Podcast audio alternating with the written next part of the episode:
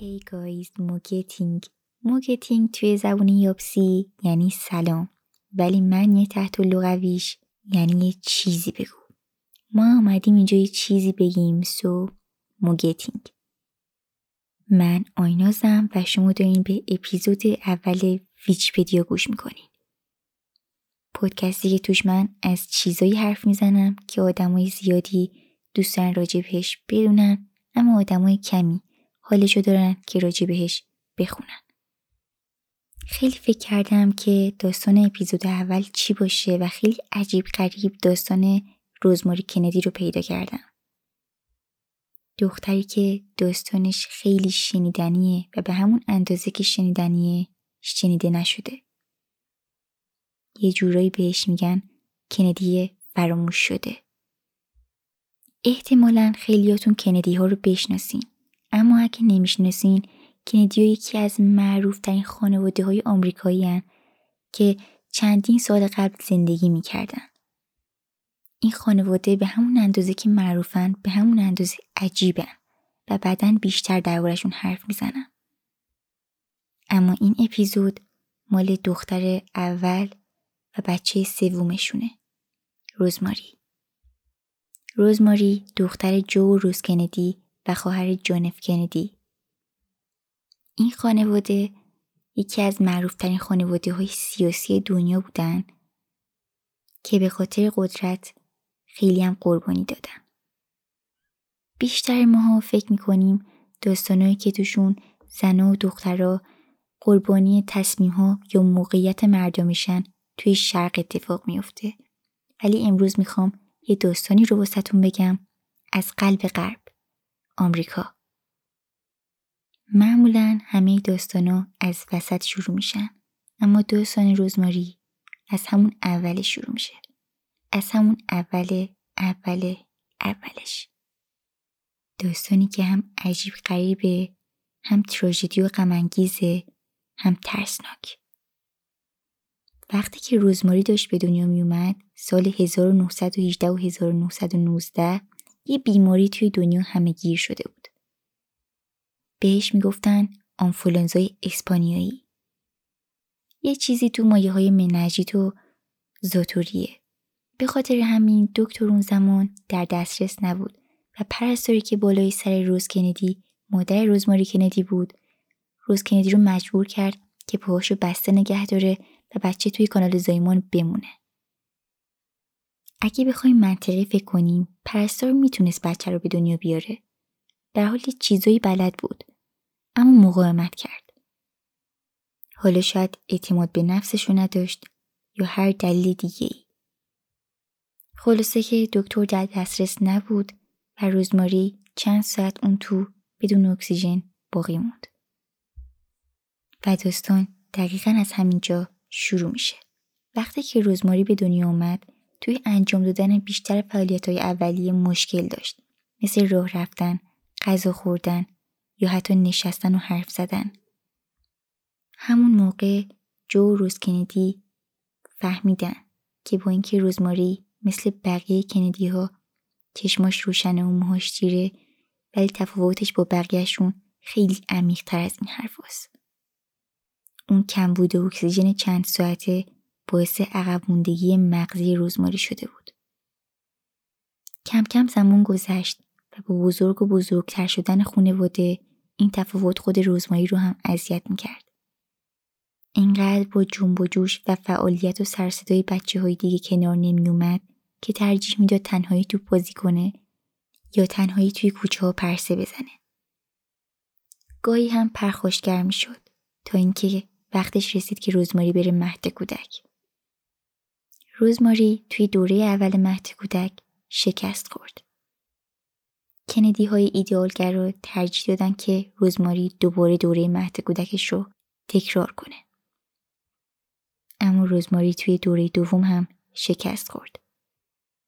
اون زمان برای جو و روز کندی خیلی سخت بود که بخوام به بقیه اعلام کنن که روزماری عقب مغزی داره به خاطر اینکه هم یه جور نقص ژنتیکی برای این خانواده مهم شناخته می‌شد و هم کلیسای کاتولیک اون زمان عقب موندگی ذهنی رو نشونه گناه کبیری می‌دونست.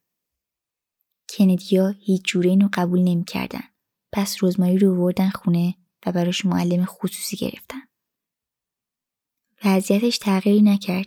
همچنان توی املا و درسای دیگه مشکل داشت. این دفعه ده ساله شده بود و خانوادهشون رو فرستادن به این مدرسه شبانه روزی. وضعیتش بهتر نشد اما به پنهان نگه داشتن وضعیتش کمک کرد. وقتی که 15 سالش شد به یه سومه رفت توی رود آیلند. اونجا دوتا راهبه و یه معلم ازش مراقبت می‌کردن. اونجا چیزای بیشتر یاد گرفت. یکم وضعیتش بهتر شد. اما سوادش از دوم دبستان هیچ وقت بیشتر نرفت. پیشرفت نصف و نیمه روزماری بیشتر از بقیه بیشتر از پدر و مادرش خودش رو اذیت می‌کرد. با اینکه درست حسابی املا و دستور زبان رو بلد نبود اما همینجوری نصف و نیمه برای پدر و مادرش نامه می نوشت و می گفت متاسفم خیلی ناراحتم که نمی‌تونم شما رو خوشحال بکنم. علا رقم وضعیت درسیش همه اونو به لبخند زیباش میشناختن. عاشق مد، عاشق شنا کردن و عاشق رقصیدن بود. مدتی بعد سال 1928 جو کندی پدر روزماری به عنوان سفیر دربار انگلیس انتخاب شد. کندیا همگی با هم دیگه از اقیانوس اطلس به انگلیس مهاجرت کردند. روزماری با بقیه خانواده توی معرفی عمومی شرکت کرد و خیلی هم خوب ظاهر شد. بالاخره کندیا برای پنهون نگه داشتن وضعیتش خیلی تلاش کرده بودن. توی انگلیس روزماری یکم احساس عادی شدن رو به دست آورد. احساس خوشحالی می‌کرد. احساس می‌کرد که یه مقداری توی جمع بقیه جاش میشه. توی مدرسه کاتولیکا موند و اونجا راهبه ها بهش رسیدگی می‌کردن. خیلی وضعیتش بهتر شده بود. ولی خب خوشحالی روزماری بیچاره خیلی هم طول نکشید.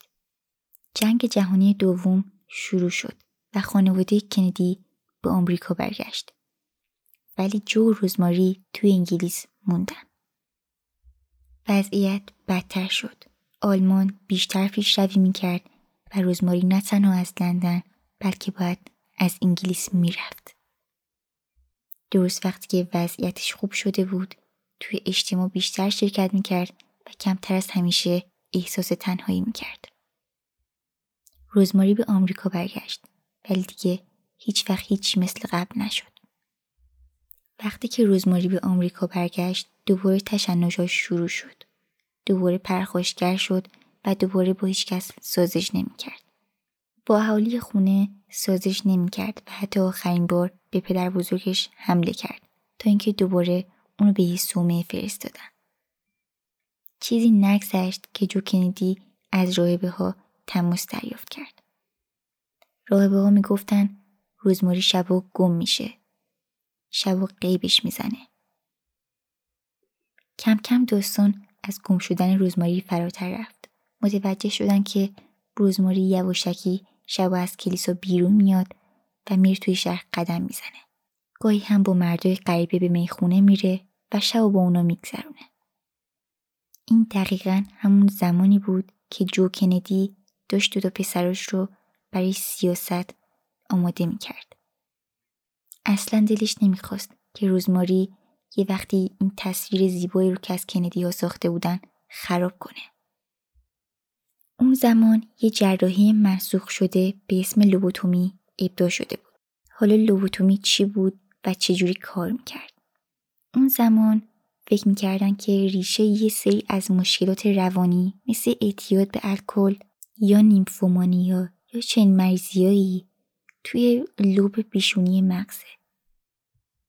یعنی لوب جلویی. دکتر والتر فریمن چیکار می‌کرد؟ میومد دو تا چوب رو از سمت چشم وارد می‌کرد و لوب جلوی مغز رو تخریب می‌کرد. می‌گفت اگه این لوب مغز ریشه این بیماریه پس ما با از بین بردنش بیماری رو هم از بین می‌بریم. ولی این روش جوری که باید جواب نمی‌داد.